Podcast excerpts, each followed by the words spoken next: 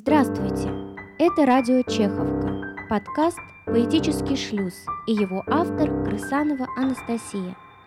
Я приглашаю вас к медитативным прогулкам в садах поэзии и медленному чтению, погрузиться в пространство текста, выдержать давление поэтической среды, поймать слово за плавник смысла, думать, почему воробьи как воры, понять, обрадоваться откровению – поплыть новой поэтической рыбой по бесконечным текстовым полотнам. Арсений Тарковский. Ничего на свете нет. Ничего на свете нет, чтобы стало мне родней, чем летучий детский бред на пороге светлых дней. У меня звенит в ушах, мир летит, но мне слышней слабый шелест, легкий шаг, голос тишины моей. Я входил в стеклянный дом с белой бабочкой в руке. Говорил я на чужом, непонятном языке. Бабочка лежит в снегу, память бедную томит, Вспомнить слова не могу, только звон в ушах стоит.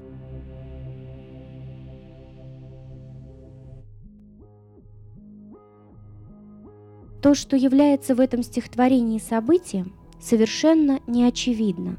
Более того, речь идет о событии, которое не происходит.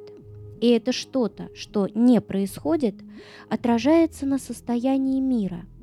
Текст настолько стремительно разворачивается в пространстве, смысловом, хотя и в пространстве листа тоже, четыре строфы по четыре стиха, что получается такая концентрация значимых элементов, которая делает стихотворение насыщенным – я бы сказала, вместительным.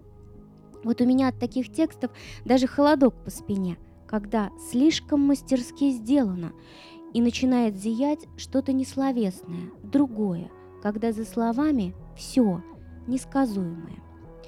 Давайте обратимся к первой строфе, я ее напомню. «Ничего на свете нет, чтобы стало мне родней, чем летучий детский бред на пороге светлых дней». Порог, о котором идет речь в первой строфе, подобно границе, разделяет пространство на взрослый мир и детский.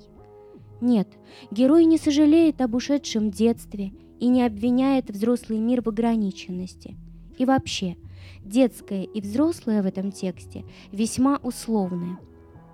Самое родное, а значит самое дорогое, самое важное для лирического героя – летучий детский бред. Условному детскому состоянию свойственна летучесть. Это что-то, что быстро испаряется, исчезает из жизни, может даже правильнее сказать, быстро забывается. Летучий детский бред, болезненное состояние измененного сознания, означает здесь детскую посвященность, обладание каким-то важным для героя откровением, а условная взрослость потеря восприимчивости к откровению, неслышание, неразличение, может отреченность от смыслов, потому что испарились, исчезли, забылись. Мир лирического героя – мир тишины, особой тишины, говорящий, а не молчащий, и она противоположна другому состоянию мира.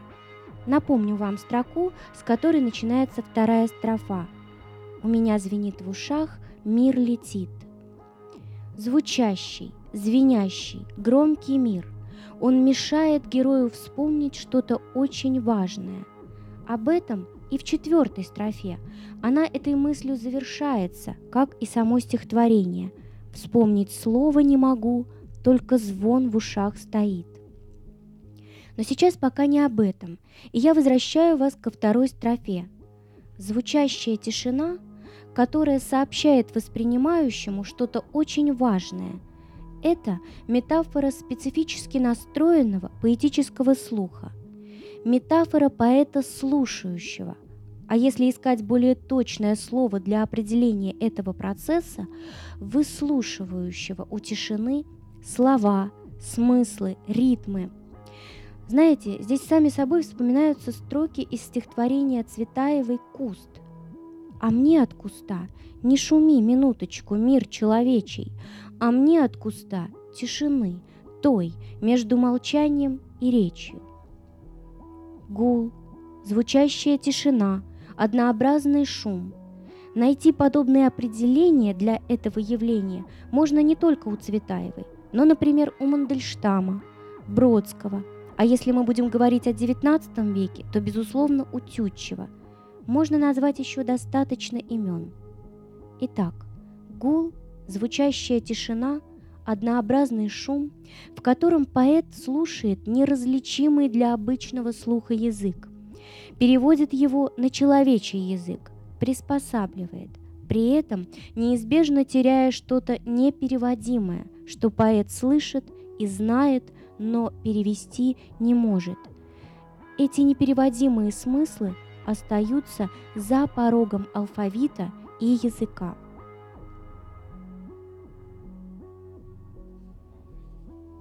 Память летучих детских откровений, состояние обостренной чувствительности к звучащей тишине, к ее особому поэтическому шелесту, открывали перед лирическим героем то самое пространство условного детства.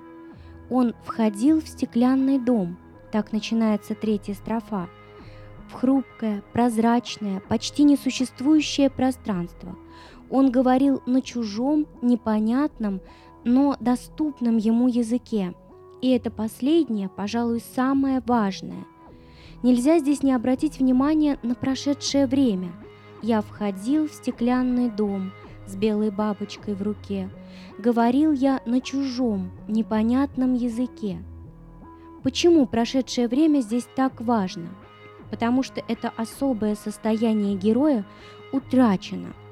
В настоящем оно ему недоступно. К этой мысли я еще вернусь. А вот интересно, что означает это вхождение героя в стеклянный дом? Ведь входит он с белой бабочкой в руке. Здесь происходит такое неожиданное, я бы сказала, умножение смыслов. И бабочка, вы знаете, очень древний символ бессмертия. И белый цвет, абсолютный цвет света, как пишет Трейсидер, известный автор словаря символов. Белая бабочка – воскрешение в свет, в истину, посвященность. Лирический герой, а точнее поэт, потому что лирический герой здесь – это тот, кто имеет дело с языком, со слушанием, со словом, это посвященный.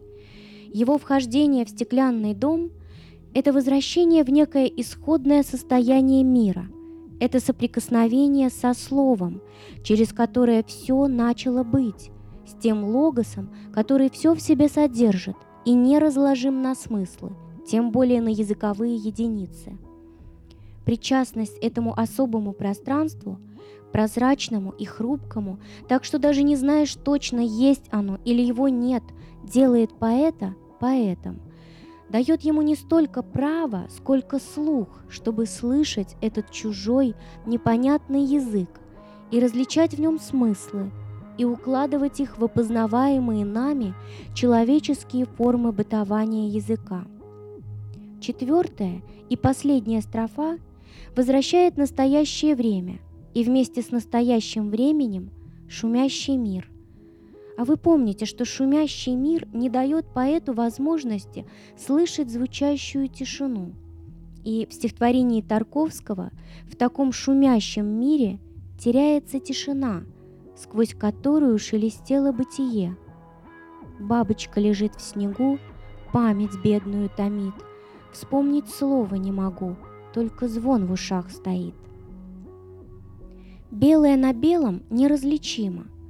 Белая бабочка на белом снегу – образ, символизирующий, видимо, невозможность распознать, вспомнить то, что поэт знал, понимал, во что он был посвящен – есть еще один вариант интерпретации. Белая бабочка на снегу – это холод и значит смерть. Для поэта забвение откровения, потеря восприимчивости к особой звучащей тишине означает поэтическую глухоту, поэтическую смерть.